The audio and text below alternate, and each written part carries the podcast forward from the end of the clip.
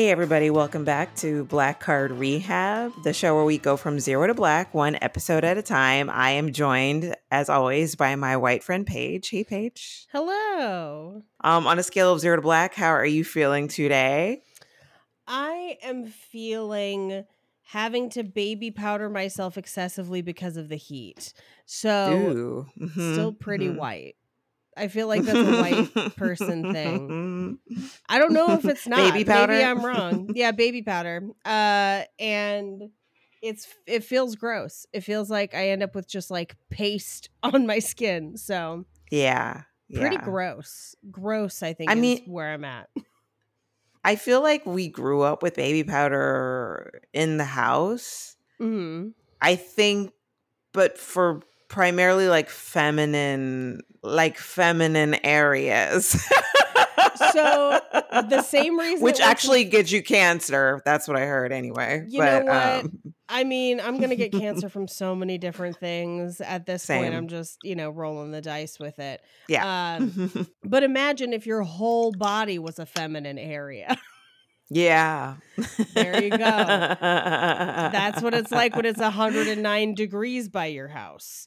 So yeah, there we go. And on a scale from zero to African American, how are you feeling today, Crystal? I'm feeling pretty good. I related so hard to the story of the person we're going to talk about today. Mm-hmm. There's something about comedians and rappers. I don't know why it's so close, but it's like it's a struggle. Mm-hmm. And I'm really happy to have today's guest on. She's a hilarious comedian. You can hear her comedy on SiriusXM. Thank you for being on the podcast, Pamela Ross. Of course. Thank you so much for having me. Very exciting to be here in a remote capacity. Maybe not in the same physical space, but it's good to talk all the same. Yes. And I asked this question regardless of race. How are you feeling today on a scale of zero to black? Oh my gosh. Is the scale like high? Like, I don't know. I might have to tiptoe around this one. I'm not sure what the implications are of the like, the scale in terms of the numbers, like is more better, like is being blacker in this case would be better, right? Like, could be. I mean, like, I don't know what your current like hair regimen situation is, but like, Paige's boyfriend uses Murray's pomade, so I feel like that's yeah. And husband actually. Yeah. No. and I use Cantu, and I gotta say, yeah, she uses Cantu. Better. I'm having good hair days now. Turns out Cantu was the key. But it could be person, place, or thing. It's whatever you want. There is no judgment. Okay, I see. I think I'm probably right in the middle. I'm right at a 5. Okay. I like that. If 10 is black and 1 is white, right at a 5. I'm at 5. I'm comfortably biracial, I guess. I have no idea. Mm-hmm. Mm-hmm. I'm like, is this offensive? I don't know. I have no idea. I have no sense of, between comedy and being extremely online, I have no sense of taste or discretion anymore. So yeah, I can't be held accountable for what I say, frankly. No. Yeah. That's pretty. Why do I feel lately like Twitter is like our stepdad right now. Right. Like keeping us in line in a weird way. I live every day like I'm just trying to not get canceled. That's a good day in my book. I was not a trending topic on Twitter, so it was good. And there's so many things that you would never expect that have been trending. It's so weird. I think from everyone just being cooped up, it's very strange. There was like this. I don't know if you remember a few weeks ago when people were dragging Lena Dunham all over again. Mm-hmm. Because again. again, there's been like, it's hard to keep track of all of them and keep them all distinct, but yeah, I guess the guy who does the voice of Jar Jar Binks, he quote, that's where we're starting. He quote tweeted Ahmed Best, I believe is his name. Yes. Yes, exactly. And he quote tweeted this. The link was actually broken, but the article does exist on the internet. It's a Hollywood Reporter article in the trades, and it was just like an oral history of the Showgirls from right before. It was obviously promotion for the series finale. It was like published right before then, and there was the social copy that they accompanied the tweet with was like, for whatever reason, I mean, I'm sure just to like generate clicks. It was just about how, like, her pitch for the show was, like, a half-page outline or something. Oh, yes. HBO yes. Mm-hmm. Gave her this deal largely on the strength of her feature film, Tiny Furniture, which she made before Girls, and Judd Apatow basically, like, vouching for her, you know? Mm-hmm. And obviously she's, like, been so privileged in so many ways, and like the fact that she was able to make a feature that young is obviously symptomatic of that. But it was just so funny to me that just for a day everyone was dragging Lena Dunham, and the Lincoln article didn't even work, and it was from 3 years ago. I loved that anything, like, because everyone's just inside on their computers, so like if something gains traction, it doesn't matter like how relevant it is or isn't. People are just like, well, I've got to share what I think about this now. It's just been, the internet's been, I've been trying to not be too online, which is hard for me. Yeah. Well, and I mean, I think some of what you're saying speaks to like even the rap world as like, you know, rap and hip hop was starting. But I would love it if you would introduce our topic for today. Oh, of course. I could really talk forever about anything, so I'm very prone to tangents. Okay, Roxanne Shanté, who is really such a seminal figure in hip-hop, but who I think, partly because of how young she was when she started and how early she got out of the industry, and also how young like hip-hop was as a genre when she was active, a lot of people don't know about her, including, like, I would say a lot of hip-hop fans. But she was one of the, I would say, first, like, really preeminent, well-known female rappers. So I didn't know anything about her. I'm curious, like, how did you come to know what you know about her? I remember, I was definitely in college. I had, like, a, you know, like, a radio show. We had, like, a college radio station. And you could kind of play whatever you wanted as long as you played some of the new music that we would get in from these different, you know, all kinds of record labels. As long as you played and promoted a certain amount of new music during your, you know, slot, and did some kinds of like PSAs or like promos for local events, they didn't really, you went to log like the tracks you played, but they kind of gave you like free reign, you know? And I was always kind of drawn to female rappers because I was very into punk growing up, and it's kind of like comedy in that, like, if you went to these punk shows, or like when I was singing in a band, I would be like the only woman on the bill, you know, like you were automatically, at least in terms of numbers, like you were a minority when you go to these, like these functions, you know, in like the local music scene or whatever. And when I started comedy in Boston, it was much the same. New York is very different. But I was always interested in things that tended to be, like, male-dominated, quote-unquote, in terms of the numbers, but also in terms of, like, the power and the influence, you know? And so in college, I was getting really into – I've always loved Lil' Kim. I fell deeply in love with Lil' Kim in 1999 because I don't know if you remember this, but at the 1999 VMAs – Diana Ross presented. It was Diana Ross, Mary J. Blige, and Lil' Kim, and they were yes, they were. We all remember that one. It's such a beautiful moment where Diana Ross seems completely like delighted by the fact that one of Lil' Kim's breasts is exposed. Yes. And she's got it like a pasty over. On it that matches the dress. It's a little a seashell pasty. Yeah. Yeah. It's so cute. Like, it's just that seashell, like, covering her areola. And Diana Ross just reaches over and, like, literally jiggles her breast. And they all start laughing. And it's just like, I was like, well, I don't know exactly what's happening, but I do think it's important. Like, it just was the most, like, culturally relevant, like, formative thing I'd seen that year in music television programming, which I watched, I, like, mainlined growing up, okay? Like, I was very into music, and I wanted to be a music journalist.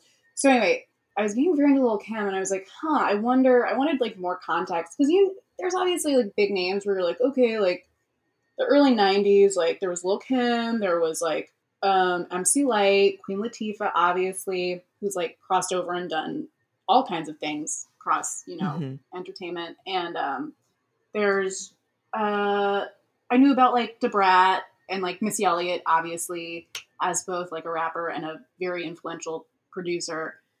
But I felt like I didn't have a lot of context for women in hip-hop, and I didn't know. I was like, who's, like, the pioneers, like the predecessors, you know what I mean? So I was trying to like do research on that and play like earlier, like 80s and 90s hip hop, which I'm not an expert on, but I find the history of any kind of like American made art form fascinating. It could be hip hop. It could be musical theater. It could be jazz, you know?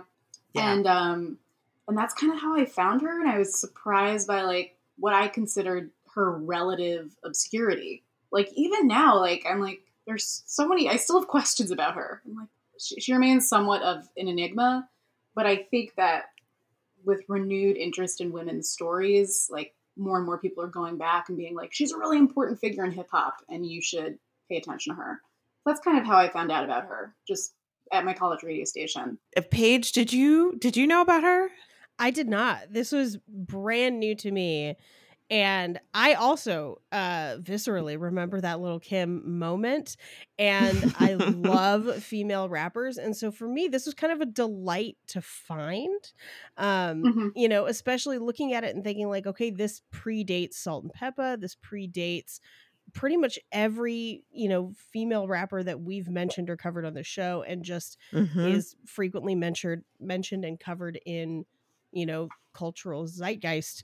Like I was really impressed and kind of sad that no one knew about her. I read there's like a great article interview by her and she kind of just goes through like what it was like at the time. And it's fascinating. Yeah. And actually in 2017, there was a movie that went to Sundance and it's now on Netflix called Roxanne. And I just watched like the first 15 minutes of it. And I'm like, oh, I'm about to watch this whole thing. It looks really good. And it covers specifically her life. And again, I haven't watched the whole thing, but like it just from the way that it's produced just off top, the first 15 minutes that I've seen, I'm like, this is going to be good. And also I did watch an hour long parts of an hour-long Vlad interview with her where she talks about the first time she heard the words female rapper together. Mm. And it's really like kind of devastating because she talks about like competing. She was in this like competition for like best MC and they, for whatever reason, decided to have her rap against everybody instead of like putting her into a category.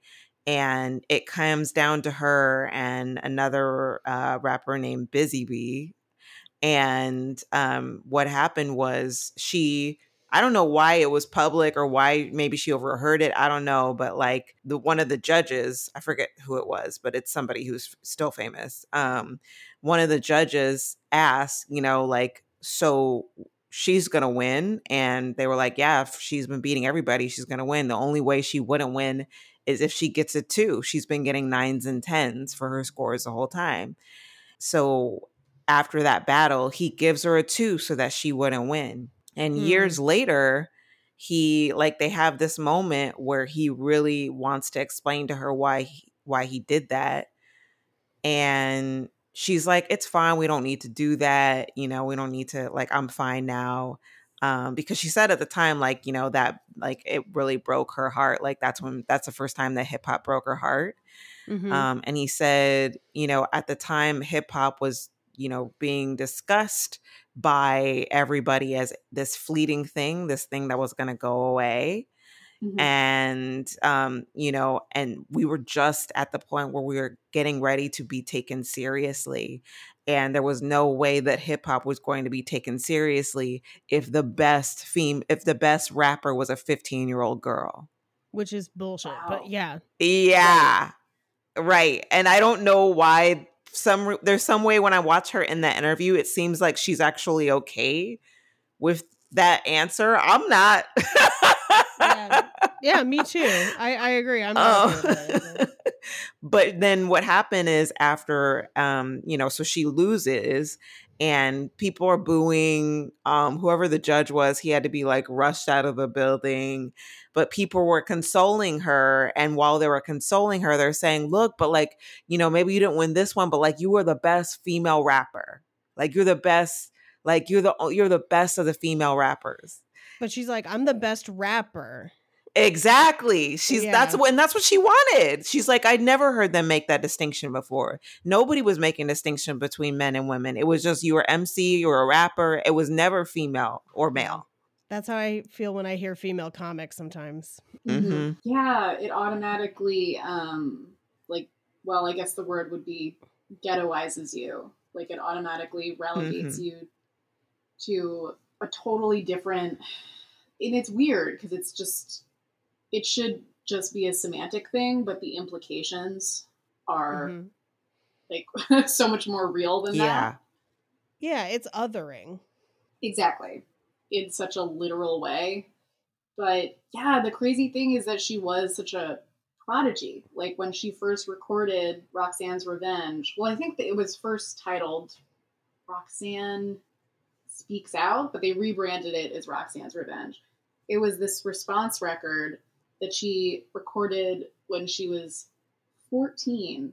She recorded just a 7-minute freestyle that became this 4-minute record.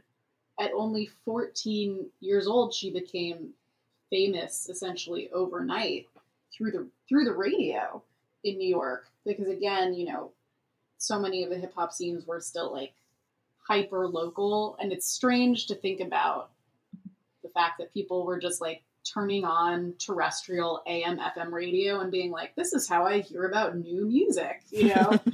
It's such a foreign... Yeah. Now I'm like, I don't know. Spotify curates something for me. I don't really... I'm not really hands-on with that. But she was 14 years old and she came up battle rapping, which is, I mean... Starting at the age of 9. Jeez. As a child, like a small child, and was regularly beating boys and men. Like, it wasn't even like, wasn't even close, you know, like her talent, her just, like, it must have been such a natural facility for the rhyming. And she talks about growing up in Queensbridge, which is a housing development in Long Island City, which is literally right across the bridge from me in Manhattan. And she talks about growing up there and battle rapping, like, there, she, like, family, friends, and her family would just take her to, like, other projects, community centers, wherever they were hosting these competitions. And she was ultra competitive. She has, like, a very competitive streak.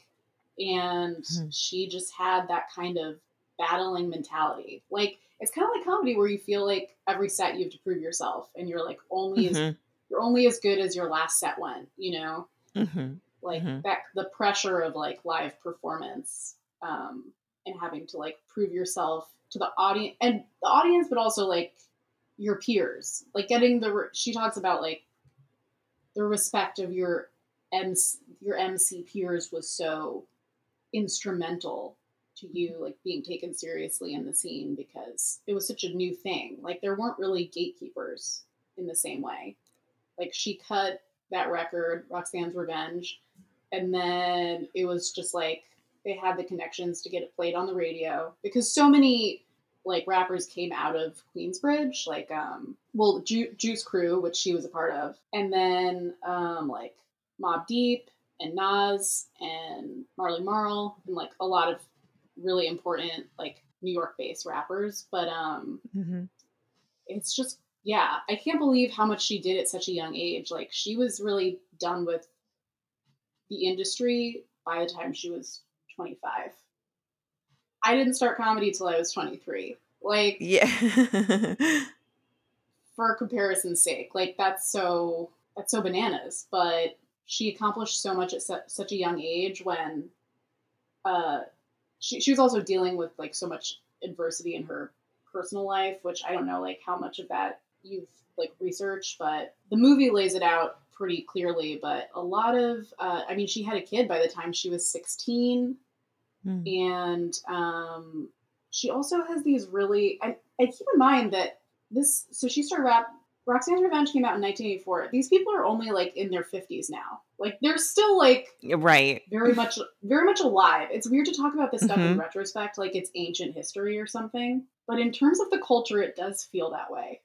Like there's just been like such like a rapid evolution of the genre, and it's just become like at the time, like you mentioned, like people talked about it like a fad. Like, well, you're not even really playing instruments, you're just rapping over beats that already exist, so like what is that? Like, is that music? Yeah. Like, you know, it was certainly not, people weren't talking about it like this potentially very lucrative like commodity, like far from it, you know.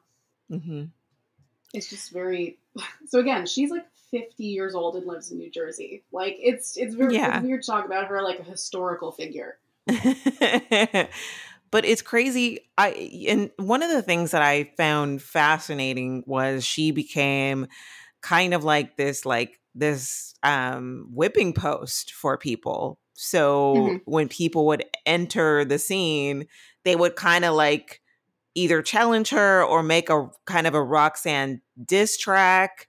And because I knew she was kind of going to like, you know, like push back and like make a kind of a revenge track. And like, it was kind of a way for people to get their name out there. She was like people kind of made her the villain as a starting point for some of their careers. But one of the most badass things that I heard her say in this Vlad interview was that she's like, well, you know, I mean, like, yes, I would like, you know, fight back. But what I would love to do is like, I would just find out where they were performing and I would show up. And, and then get on stage and then like challenge them back, like literally in the moment. And I'm like trying to imagine what the comedy equivalent of that is. Oh my God. It's like showing up to like your enemy's bar show and then demanding a spot. Yes. Just bum rushing the stage while they're hosting. It's so funny because I feel like though in comedy, like if people are enemies, it's usually for like things that are like felonies. So real life reasons. So as opposed to like, I don't know, he talked bad about my mama, you know, like. Right. And like, it's just like, it was interesting to me. So like it's called like the Roxanne Wars that were like a series of like hip hop beefs that played out through like a series of like response records. So like hers was the first one, but the originals, it was a B-side that UTFO, which was like a crew from Brooklyn, they was played on the radio, and like I guess the Juice Crew was frustrated with them. And the song was like had nothing to do with like real life actually. It was just called Roxanne, and it was about this like woman who turned down all four of the members' advances, and they're like, "Oh, Roxanne, we're like obsessed with you, but you're like an elusive dream girl, right?" And it became a hit. And then just like I love like the lack of like technology in this story. So like Roxanne gets looped into this at 14 years old because she just like is walking around Queensbridge and she just hears three members of the Juice Crew being like, that song by UTFO is good, but remember when they disrespected us by not showing up to like a radio show when they were supposed to? And she's like, hey. She just like literally physically hears this within earshot and she's like, hey, what if I respond to that song, Roxanne, Roxanne, and we can tell them what you really think about them? And they're like, okay. And like, that was it. Like, there's no texts exchanged. There isn't even a landline involved. She's just like, let's do this. And they're like, okay. And then she just goes to Marley Marl's like room and he like DJs and she raps for 7 minutes. Like, again, like a prodigal talent. Like, she just raps for it's a 7 minute take. That's the one take. And then they cut it down and everyone was like, who is this? And why does she sound like a child? She had this like, you know, squeaky little voice. And it became a hit. But anyway, so she gets looped into this. And then usually when there was a response record, that would be it. Like, there was a song and there was a response and like, that's it, you know? And then there's a series. It's tough to like say exactly how many there were, but there are 30 to 100 response records that grew to become the Roxanne Wars. And again, Roxanne, not a real person, a fake person. Roxanne Shanté invented for a song. And Roxanne Shanté, her middle name was Shanté. Her name is Lolita Shanté Gooden. And then she was like, I'm Roxanne now. I'm Roxanne Shanté. Because like, I'm Roxanne. It became like part of her branding, which is so interesting. And then UTFO, they responded to that with a record from a different female rapper who called herself the real Roxanne. So now there's like this clear-cut rivalry. There's rival Roxannes.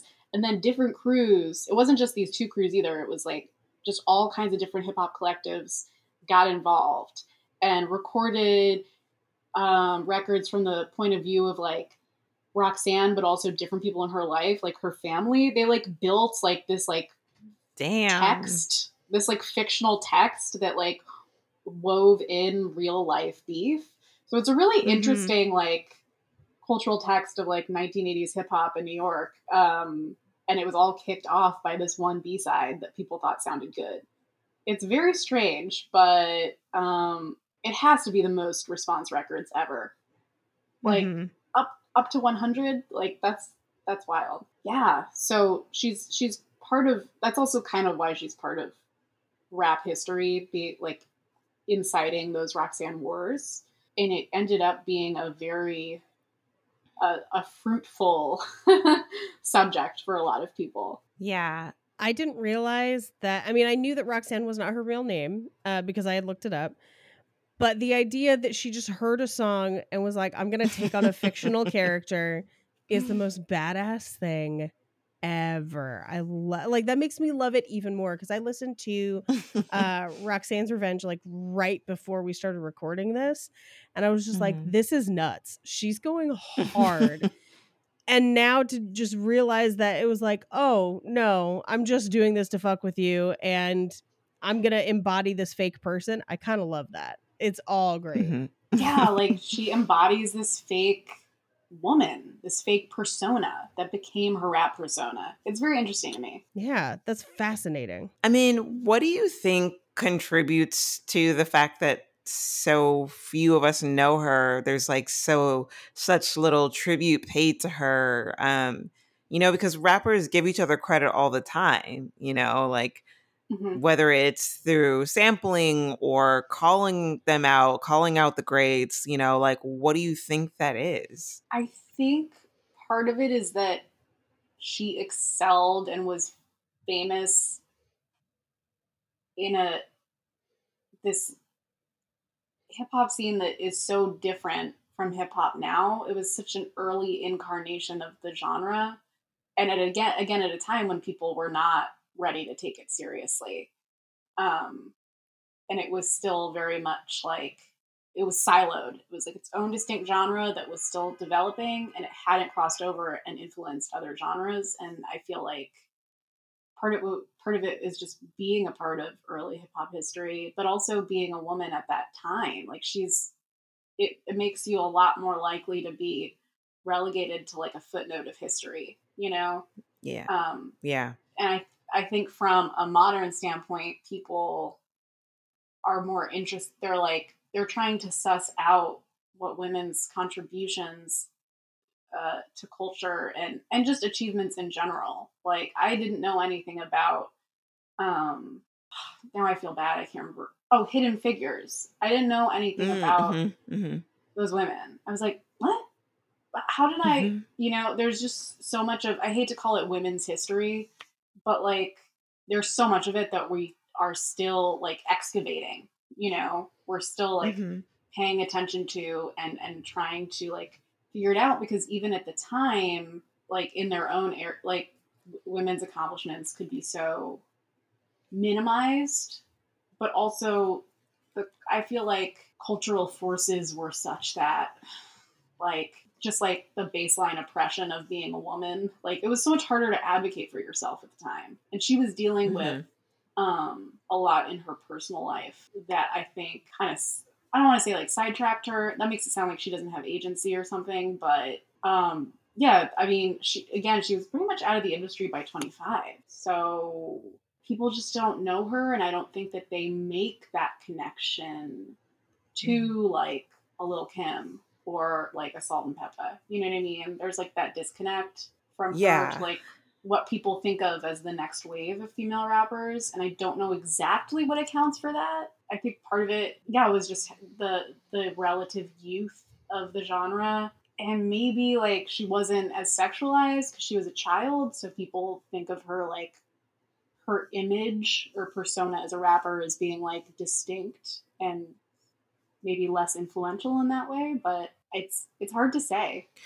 I mean, I think it's probably, you know, very similar to comedy, where you have like anytime you have some sort of profession like or new venture and it's heavily dominated by men, what you have is this tokenism, and then the ones who are the tokens, in order to stay a part of it, they either have to embrace the dominant culture, in this case, you know, embrace kind of patriarchal values in order to survive, or they have to distinguish themselves from the other women who, you know, if you're a woman. And I feel like that's probably a lot of what was happening, you know, with the subsequent women, female MCs and rappers. Whereas where you have this like heavily male dominated profession. And so you have to do one or the other. Either you have to, you know, intensely identify with that culture, or you have to try to, or you end up like being, you know, like completely siloed, you know, like I feel like part of, you know, intensely identifying with the patriarchy probably in some ways means like you're thinking more about like the other men who you're trying to like, you're competing with in your mind, you know? Right. But she's such a force that I'm like, she's so good. And like, when I saw the interview with her, where she's talking about like her strategy in taking down people in the moment while she's like freestyling, it's just like, I mean, she to me is like such a founding mother, you know, for the genre, and not just because she was one of the first, but because she was so good. Right. Yeah. I mean, even at that time, people were like, she's a better rapper than Big Daddy Kane, which is crazy, but also true. But like no one, her stature within music, I'm like, no one, she's still kind of obscure. Like people just don't connect the dots. I don't know. It's weird, but I'm hoping that things like that movie was put on Netflix in 2018, and there's so many great like young up and coming well, now I feel strange about using the term female rapper, but but great young up and coming female rappers who I love, like City Girls and Michael Hayes, and I love them so much. They're just great, and yeah, just really great up and coming performers. So I hope that more people learn about her legacy and, you know, carry it on. I mean, she, again, it's wild to think that she's only 50 years old, but is like the godmother of a genre. Yeah.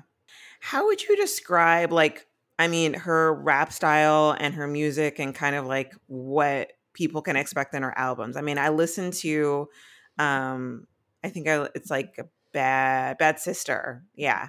Mm-hmm. How would you describe like her sound to people? It is probably going to strike people as almost like proto rap. Like it doesn't resemble like the rap that people my age, like I'm 29, born in 91. Like it's not going to resemble the rap maybe that we grew up with. Mm-hmm. Yeah, it just sounds like it's, you could tell how skilled she is, but it sounds like kind of a little vintage. But I think for her, like, the big thing is that she came up battle rapping and was, like, she just freestyles. Like, her kind of dexterity and ability to rhyme in the moment mm-hmm. and is really impressive and, like, a hallmark of her style. Because she doesn't really talk, she doesn't write, I don't believe she ever, like, wrote down lyrics. She was like Jay-Z in that way, but it was also she was really good at coming up with these pointed insults. Like she says on, I think it's on Have a Nice Day, she says that KRS-One's name sounds like a whack radio station. Like and she it's incredible to hear her just call out like multiple male rappers consecutively, like by name, and just be like, you suck, and this is why, and then move on to the next one. It's like a, like this very like systematic, like KRS-One, like you blow, and then the next. Like it's incredible. I just, yeah. I love it, and it's really like a no holds bar. And people were shocked; they couldn't believe like the maturity of like her persona on the mic. Like so like outpaced her. The fact that she was just 14 years old, she's really scary in these raps. Like, she's so good. Like, it's very intimidating. I can imagine, I mean, besides, like, the fact that they felt, I'm sure, immediately emasculated, I can imagine being intimidated going toe-to-toe with someone who is that good. And her ability to just rap spontaneously. I mean, it's not easy. Anyone who's tried to do that knows that it is hard. I cannot do it in a serious way. All of my raps have to be like joke raps, and they have to be about how I'm bad at rapping. they're like meta in that way. My name is Pamela, and I'm here to say I suck at rap every single day. You know, like just. I mean, don't feel bad. There's in the extended version of Stevie Wonder's Do I Do, he does the exact same thing and I cringe every time. Oh. No, Stevie. Every time, yes. Wow, I didn't know that. Well, I love, honestly, just hearing that he's bad at anything musical makes me feel better about myself. Because he's like another prodigy. Well, see, no one can have everything, you know. Exactly. Stevie can rap. Perfect pitch. Can't rap. There were just so many. This was like years ago. I think Rich Juzwiak, who writes for Jezebel now, but I think when he was still writing for Gawker, when Gawker existed, he talked about how so many female rappers have to be multi-talented just to like do the thing they want to do, which is rap. Like a lot of female rappers are also very good singers. Like Lauren Hill can sing, and Missy Elliott, Queen Latifah, definitely. Like a lot of them can sing. And then cut to literally think about Kanye West singing. I mean, he sounds tone deaf. Like, you're like, have you heard music before? Like, I know you make it, but have you heard it? It makes no sense. Like, given his, like, excellent musicianship in a lot of, you know, and then he sings and you're like, oh my, he sounds like an out-of-tune guitar. Like, it's shocking. What's the part in, I think it's in Runaway when he sings. I don't want to, it's well, just, in a lot of 808s of Heartbreak, he does sing a lot in 808s, but it's a lot of auto-tune.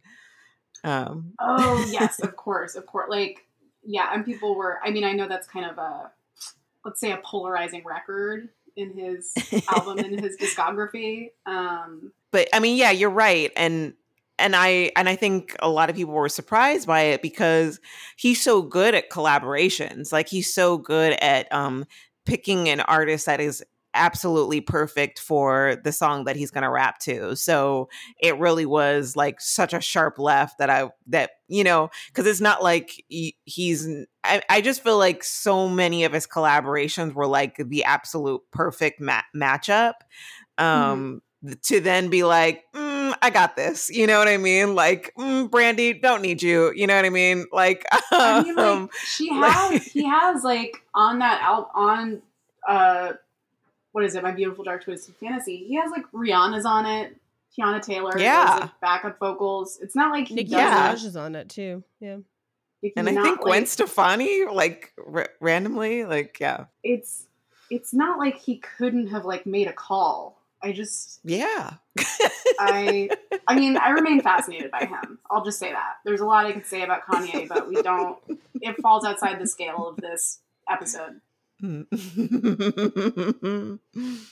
Paige, what did you think when you listened to the music? It reminded me a lot of... Because I really like Sugar Hill Gang, and it's a similar cadence. And so I was kind of like, okay, that's where we are.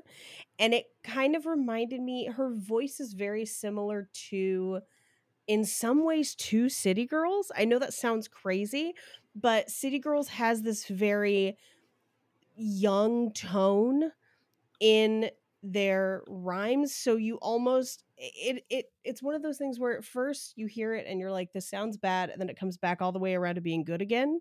Where you're like, I feel like this is intentional and I'm here for it.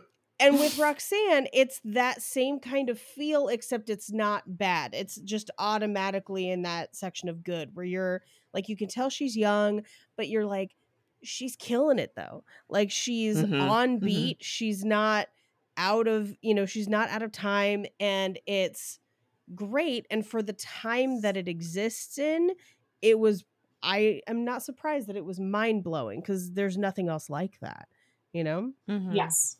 Absolutely. People were shocked and rightly so. Yeah. It actually, there's a song, it came out a couple years ago, and I think the name of the band is Pretty Taking All Fades. I might be wrong, but it's the Boss Ass Bitch song. Like, it has that same vibe to me, where the only difference with that Boss Ass Bitch song is that there are choruses and refrains added, and Roxanne's Revenge is just like straight through. But I did listen to some of her more recent music or things that she recorded after, and it has very much the same vibe, and I love it. I was like, yes, if I had heard this earlier on in my rap discovery, I would have been all over it. And now I kind of just get to look back at it and appreciate it for what it is during that, you know, slice of time. But it's still great. It holds up. Mm-hmm. Yeah. She released, I think, like 2 studio albums. Yeah. Mm-hmm. In the 80s and 90s, and maybe like a greatest hits compilation. Mm-hmm. But yeah, I got to go back and re-listen to all of it at some point. The later 2 albums are a little, I mean, they're better produced, obviously, because they weren't just recorded in somebody's room, but they clearly have the influence of the record industry on them a little bit, where they're like, okay, you have to have a chorus. Like, this, you don't just get to say mean things about people the whole time. Although, not gonna lie, here for it. But it kind of knits it together into more of what we think of today as a rap song. And at the time, I think that was still a very nebulous concept. Yeah. Yeah. There were some parts of hip hop that were nebulous, but one thing that was kind of defined was that, you know, it was created to. So it was created for fun, and it was created to squash beefs rather than fighting. Right. And I love that. Hip hop is for lovers. It is. I mean, listening to her, this reminds me of Roast Battle. It's that same idea of like, we're going to fight using our talents. And as a female comic in that world, I feel kind of the same way sometimes, where it's like, I'm just a good comic. I beat a handful of you. So don't try and make it like I'm good because I'm a girl and by comparison I'm good. I'm just good. Let me have this. And so I feel kind of a lot of that same energy in a lot of her work, and I respect the shit out of that. Yeah. Absolutely. Did you have anything you wanted to add about her or about her life, or like, I don't know, recommendations for people? I would say that if people are curious, you could go on YouTube and hear her speak in a documentary called Beef 2, where it's a docuseries about, you know, real life hip hop beefs. And she like talks about the Roxanne Wars. So if anyone's like into hip hop history, that's a good like primary source for that. Nice. Pamela, thank you so much for being on Black Card Rehab. This was great. I love this. Of course. Thank you so much for letting me ramble about Roxanne Shanté. I appreciate it. And Lil' Kim's. Thank you for bringing her into our lives. Seriously. This is awesome. Yeah. Absolutely. Tell people where they can find you. Sure. They can find me on the internet, on Twitter and Instagram, at Pam Not Anderson. And yeah, that's it. that's my handle. People kept confusing us. We look identical, so I get it. But yeah, that's where you can find me. Nice. Paige, what do you got going on? This week I'm on 783,000 podcasts, and you can get information about all of them at Paige Wesley on Twitter or at Rampage Wesley on Instagram. You guys, so check out all of those things. Thanks for listening. Please rate and review the podcast. Share it with somebody, and we'll be Black next time.